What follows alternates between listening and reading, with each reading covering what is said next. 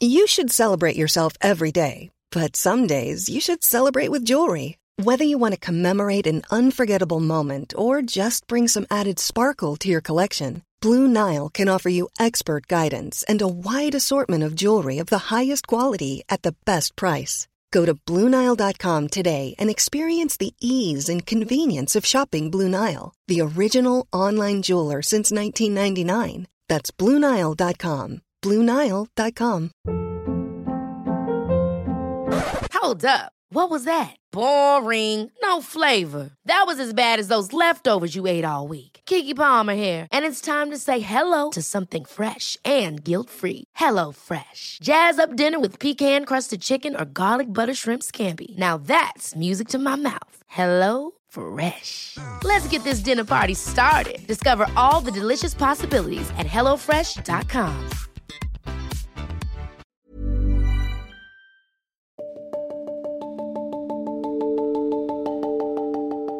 In recent weeks, the war in Ukraine has become focused on the Donbass in the southeast of the country, and in particular, around one city. Severodonetsk remains the center of the confrontation in Donbass. This is a very fierce battle, a very difficult one, probably the most difficult of the war. Russia's top diplomat says liberating the Donetsk and Luhansk region is his country's unconditional priority.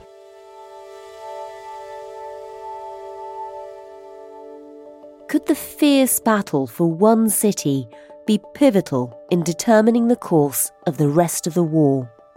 This battle for Severodonetsk and for the Donbass is now really crucial. If the Ukrainians can win that battle, then they can go on the offensive. If the Russians do manage to take all of the Donbass, then I think it's a very different matter. I think you're probably then in for a very long conflict.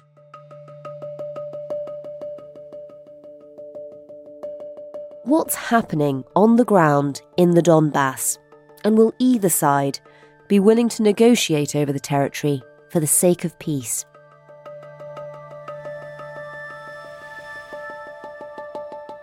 You're listening to Stories of Our Times from the Times and the Sunday Times. I'm Manveen Rana.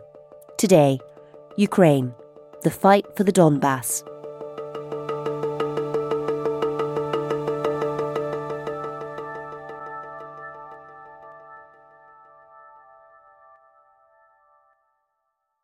It's a curious thing covering this sort of war.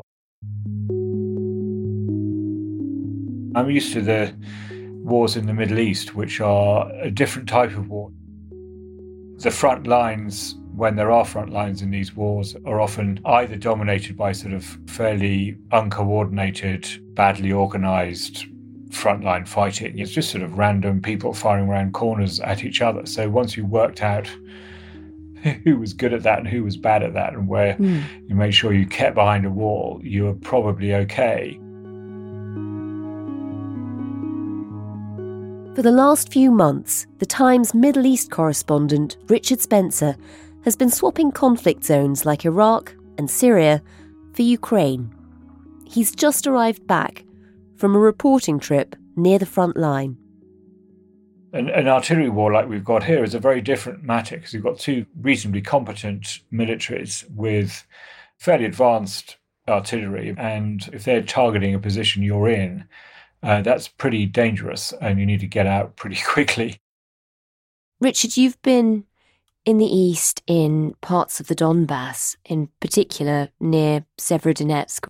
Tell us where you were and describe what it was like.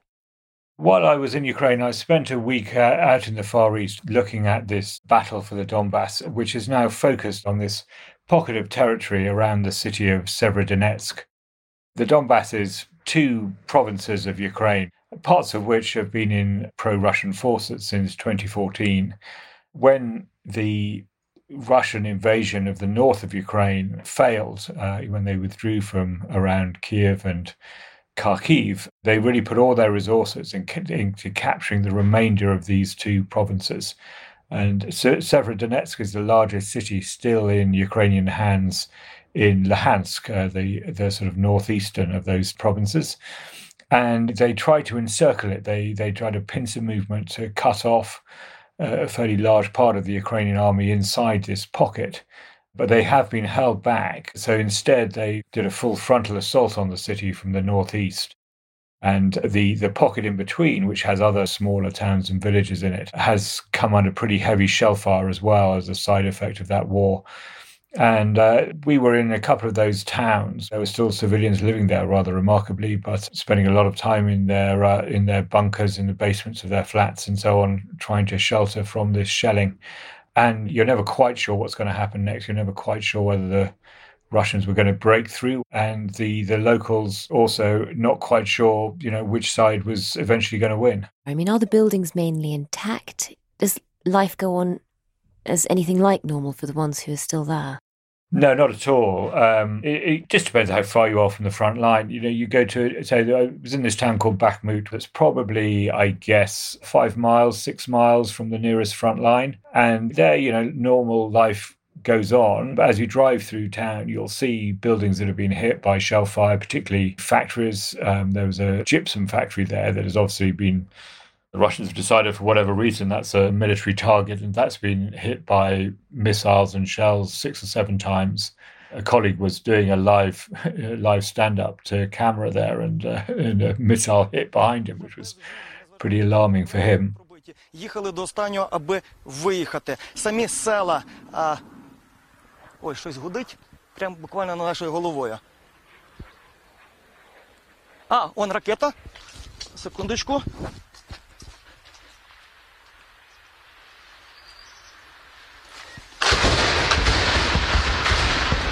Сюди. Це просто обстрілюють нашу позицію.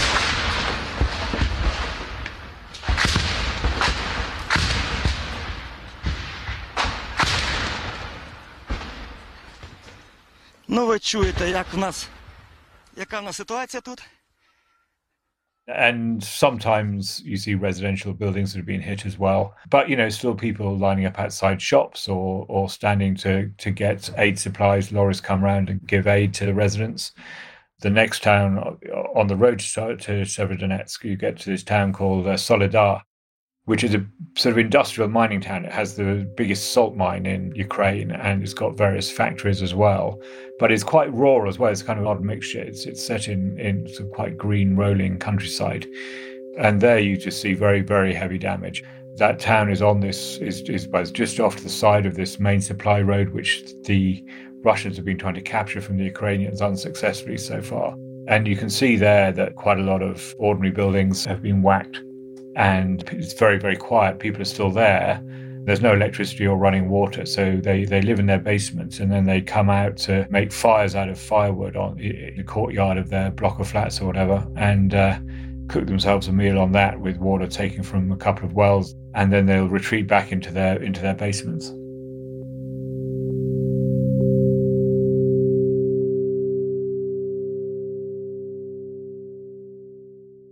We've often been told in the past that in the Donbass there are factions who are still quite pro Russian. Is that what you encountered? I mean, what were people saying to you? You know, there's a difference between these areas in the east, which are historically Russian speaking, much closer to Russia, which have been part of the Russian Empire on and off for, for centuries.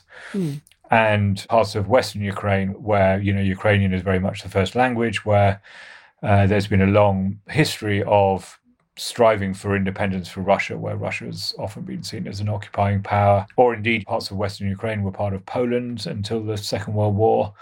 A man came up to me in Soledar and started talking about what was going on. And, you know, I wouldn't, I mean, to say he was pro Russian, I, I, sometimes think this is, it's wrong to think of people as pro Russian, but they do have a more, I, I guess, different approach to politics. They, you know, they're less political. I suppose is the, is the obvious thing. Again, they've mm. they've they feel that they've less they've never had a say in their political arrangements. You know, they certainly didn't under the Soviet Union, obviously, and so their their idea that they have much stronger idea that Russian rule is inevitable, that people like them don't get to to make the rules. So why not just let the Russians have their way and then everyone can live in peace?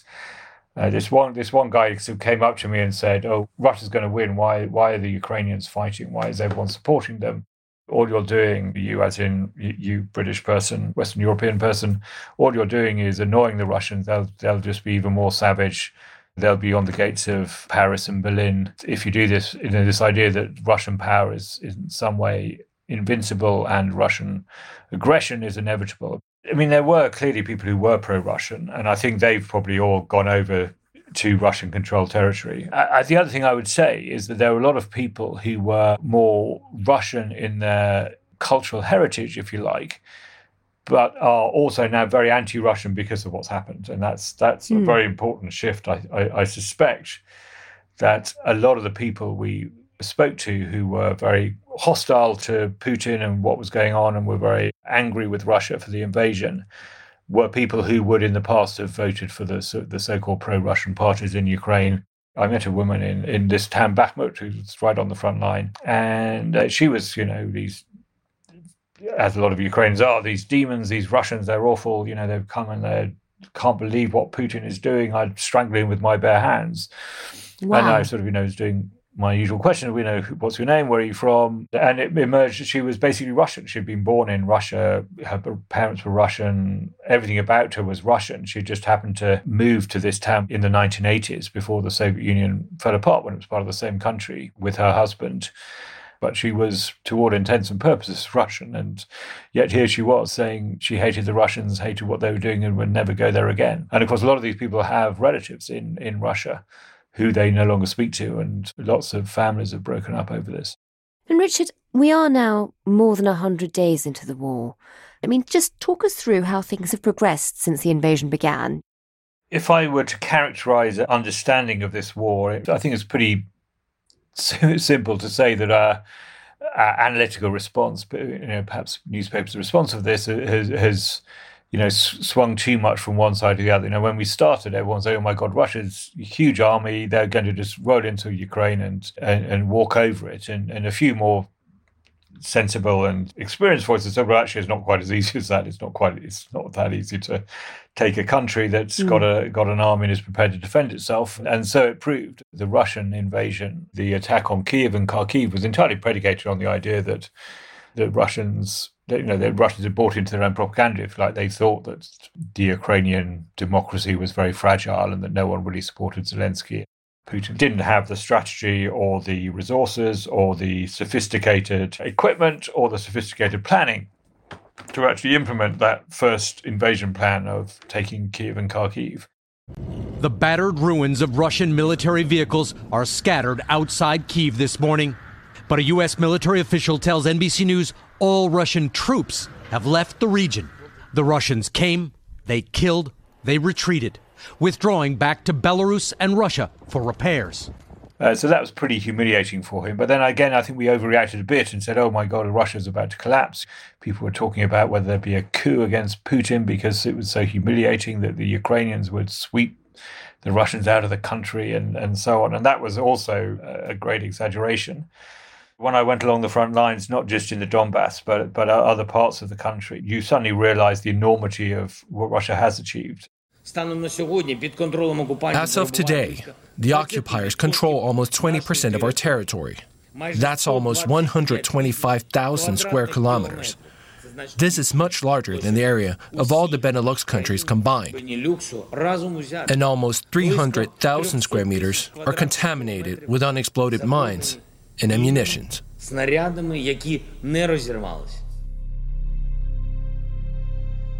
They've taken that huge strip, I mean, a swathe of territory across the southeast of the country from the Russian border all the way to the city of Kherson, which is quite a big city, and that's just northwest of the Crimea. So they have this not only do they have this land bridge to the Crimea from the Russian border, which is obviously strategically very important and cuts Ukraine off from the Sea of Azov and these cities in it like Mariupol and Melitopol and Kherson. They've also expanded the area of the Donbass that they control quite a lot. So Russia is still well ahead of where it was on February the 24th. It's going to be very hard for Ukraine to take back that territory.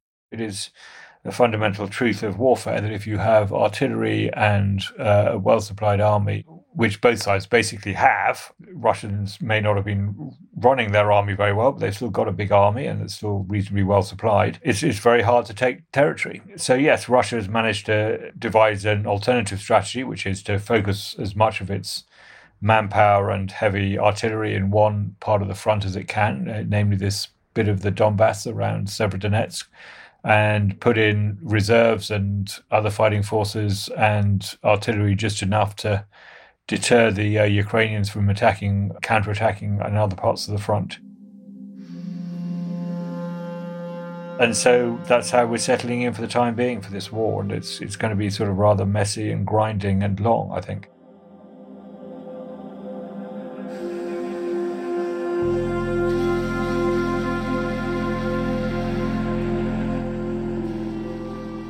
Coming up, why the Donbass is so important to both sides, and how the battle for Severodonetsk could influence the outcome of the war. That's after a quick message from a colleague. My name is Larissa Brown, and I am the defence editor at The Times. I often tell people this is the best job in the world because you get to see people doing the most extraordinary things on behalf of our nation. We can only do this thanks to the subscribers at The Times and Sunday Times. Subscribe today by visiting thetimes.co.uk forward slash stories of our times.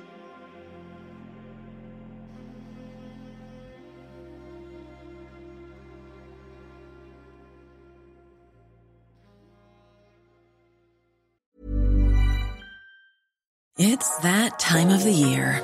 Your vacation is coming up. You can already hear the beach waves, feel the warm breeze, relax and think about work. You really, really want it all to work out while you're away. Monday.com gives you and the team that peace of mind. When all work is on one platform and everyone's in sync, things just flow wherever you are. Tap the banner to go to Monday.com.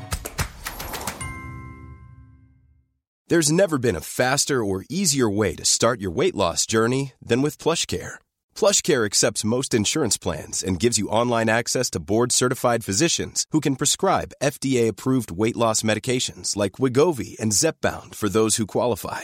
Take charge of your health and speak with a board-certified physician about a weight loss plan that's right for you. Get started today at plushcare.com slash weight loss. That's plushcare.com slash weight loss. plushcare.com slash weight loss. Ever catch yourself eating the same flavorless dinner three days in a row? Dreaming of something better? Well, HelloFresh is your guilt-free dream come true, baby. It's me, Keke Palmer. Let's wake up those taste buds with hot, juicy pecan-crusted chicken or garlic butter shrimp scampi. Mm.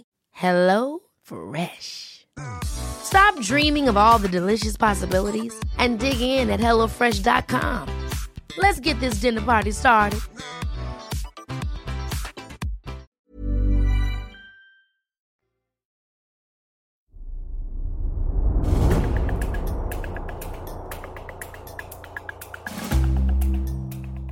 In Severodonetsk, the city in the Donbass where the fighting is at its most intense, the fate of the city still hangs in the balance.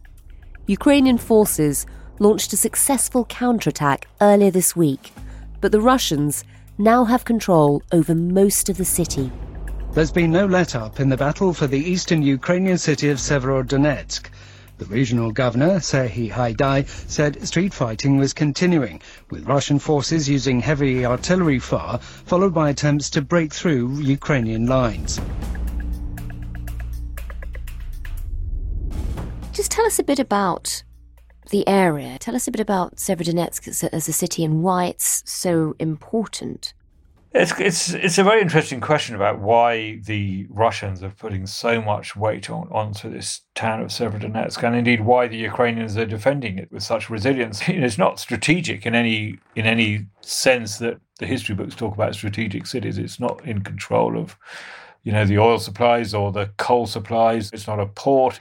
But as I say, this big question for all, all along this war is, you know, what on earth did Putin hope to achieve by this? Obviously, if he could have seized the whole country or engineered regime change, got rid of Zelensky in favor of a pro Russian leader uh, uh, on the model of Lukashenko in Belarus to the north, then obviously that was ideal for him. So now he has to say, well, what's what's my goal here? What what am I uh, trying to achieve. He's got his land bridge to Crimea. It looks like he's not going to try immediately to go on towards Odessa.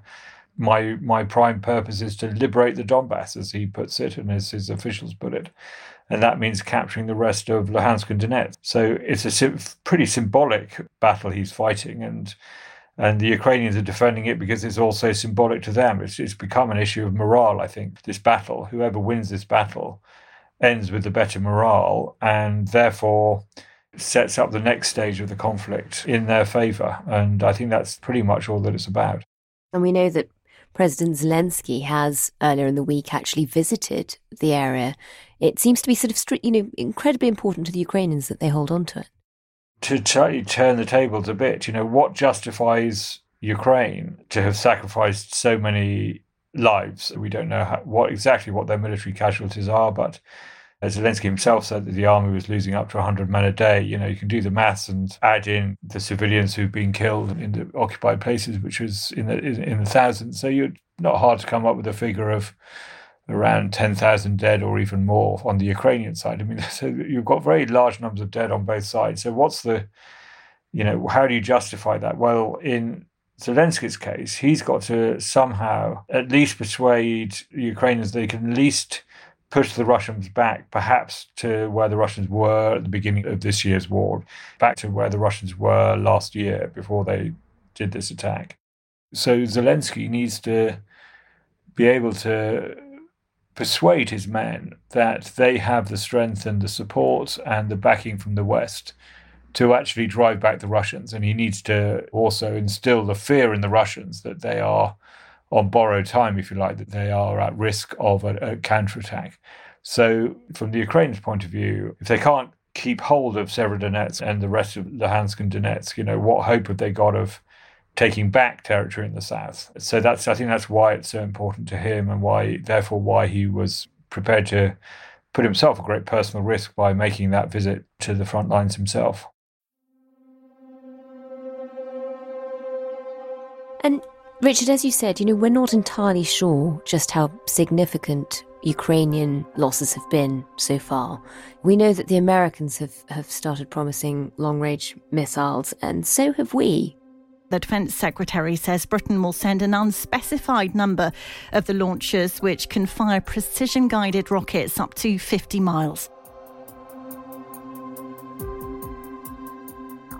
How much of a difference would that make to Ukraine? I mean, what would it enable them to do?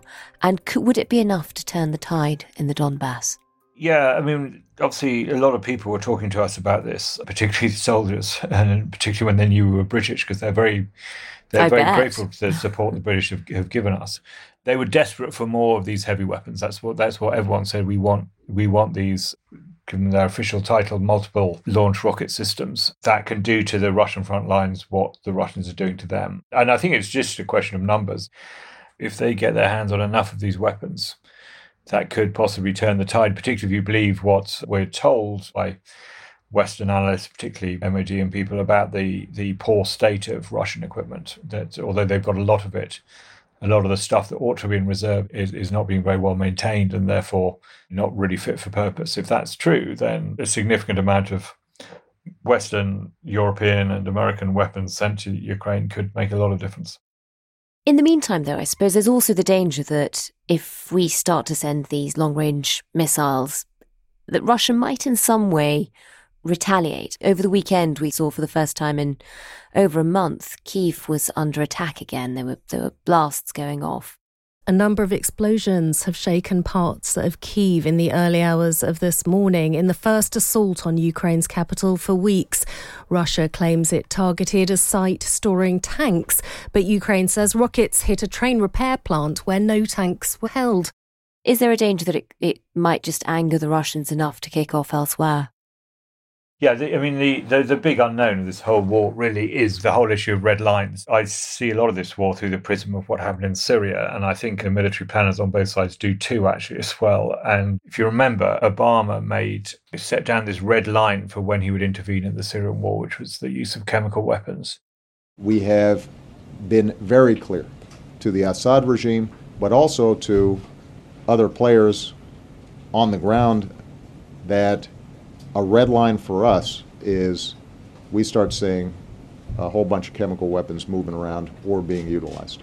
Uh, that would change my calculus. That would change my equation that now I think is seen by virtually everybody as, as a huge strategic blunder. You know, took away strategic ambiguity. And what that encouraged, of course, was it encouraged Assad and Russia, which backed Assad, to push to that red line, knowing that America wouldn't seriously intervene. And then also to push at that red line, oh, well, if we do use chemical weapons, what, what's he going to do? And, and of course, he and the British together backed off. And that emboldened Putin to say, oh, well, I can push the West. And, and they won't really take action. Now, the, the Americans have thrown a huge amount of support at Ukraine over this, but made clear that they will not themselves intervene in the foreseeable circumstances. But that's kind of vague in itself. And the Russians have likewise sort of suggested that so long as the Americans don't themselves directly intervene militarily, don't themselves fire missiles or don't send their own troops in, then Russia will regard it as just as a conflict between Russia and Ukraine. But both sides are hinting at other things.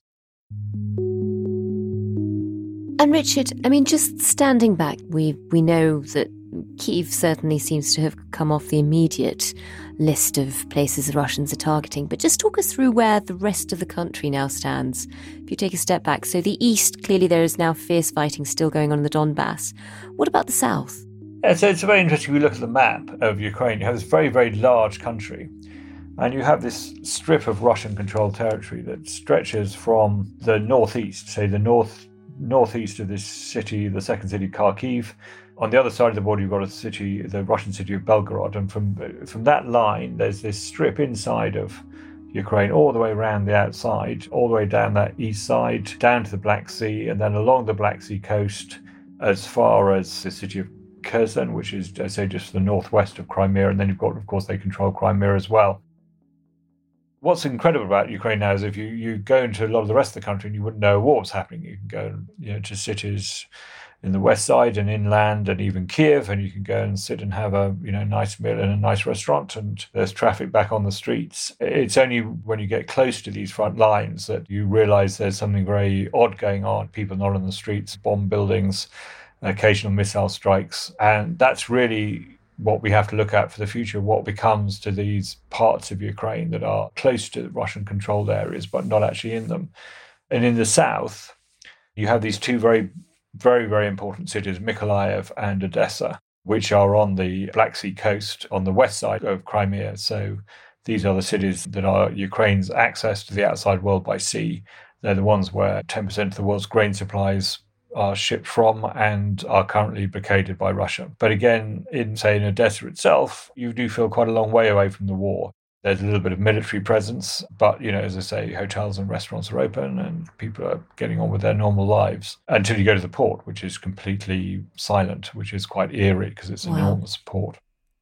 And Mariupol, too, which is obviously also another strategic city on that stretch of coast.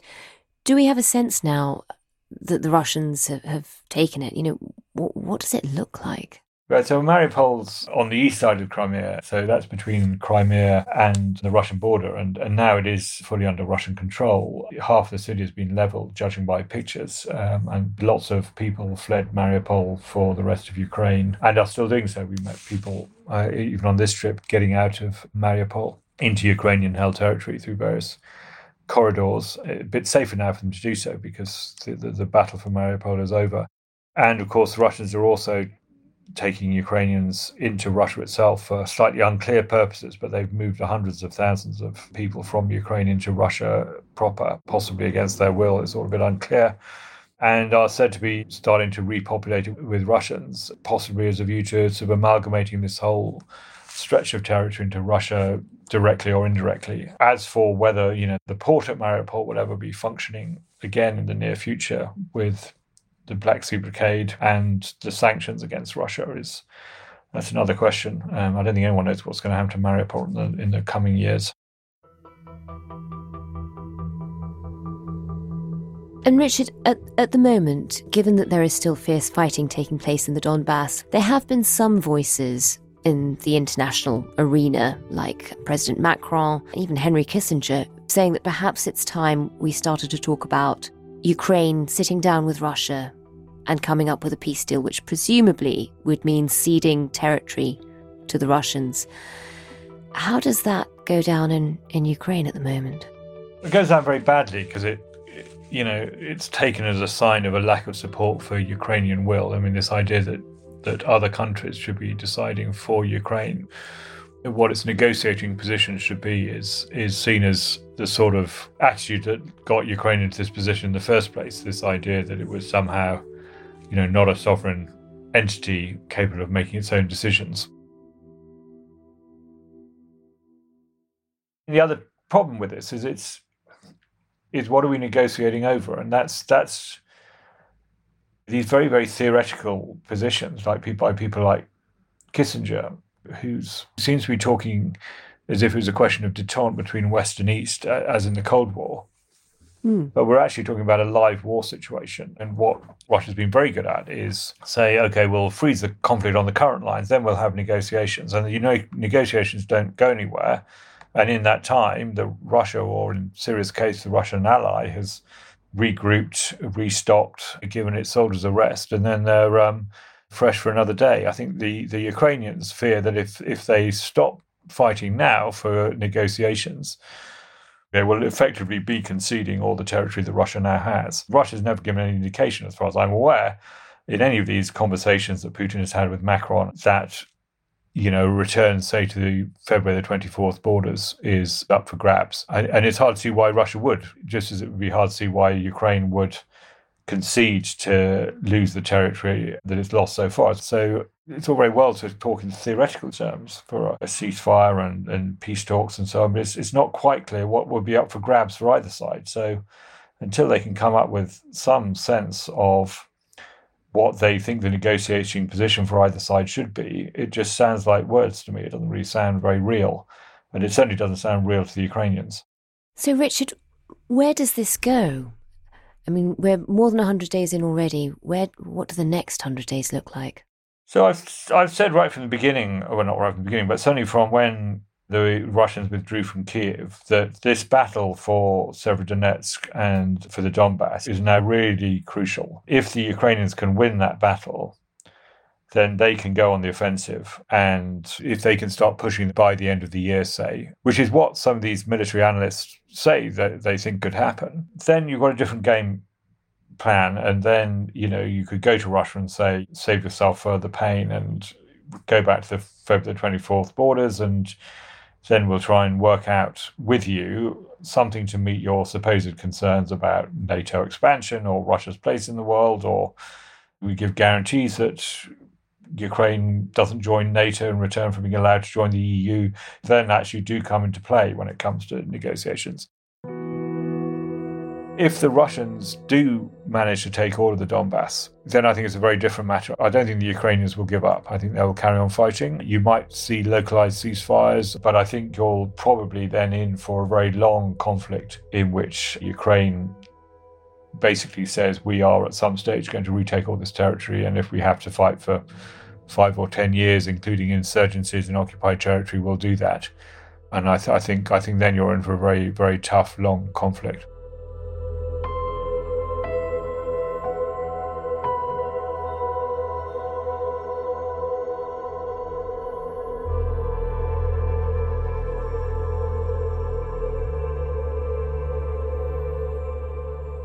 You've been listening to Stories of Our Times, a podcast brought to you thanks to the subscribers of The Times and The Sunday Times, with me, Manveen Rana, and my guest, the Middle East correspondent at The Times, Richard Spencer. You can find all of Richard's work from Ukraine at thetimes.co.uk with a subscription. The producer today was Sam Chantarasak, with production help from Taryn Siegel. The executive producer is Kate Ford, and sound design was by David Crackles. If you found this episode useful, please do leave us a review. It'll help others to find it.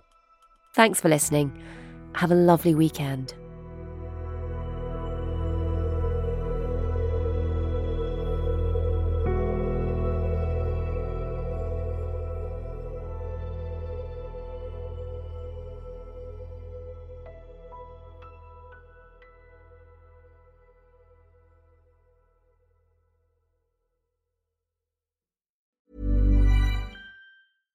Catch yourself eating the same flavorless dinner three days in a row?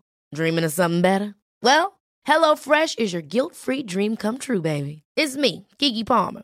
Let's wake up those taste buds with hot, juicy pecan-crusted chicken or garlic butter shrimp scampi. Mm. Hello Fresh. Stop dreaming of all the delicious possibilities and dig in at HelloFresh.com. Let's get this dinner party started.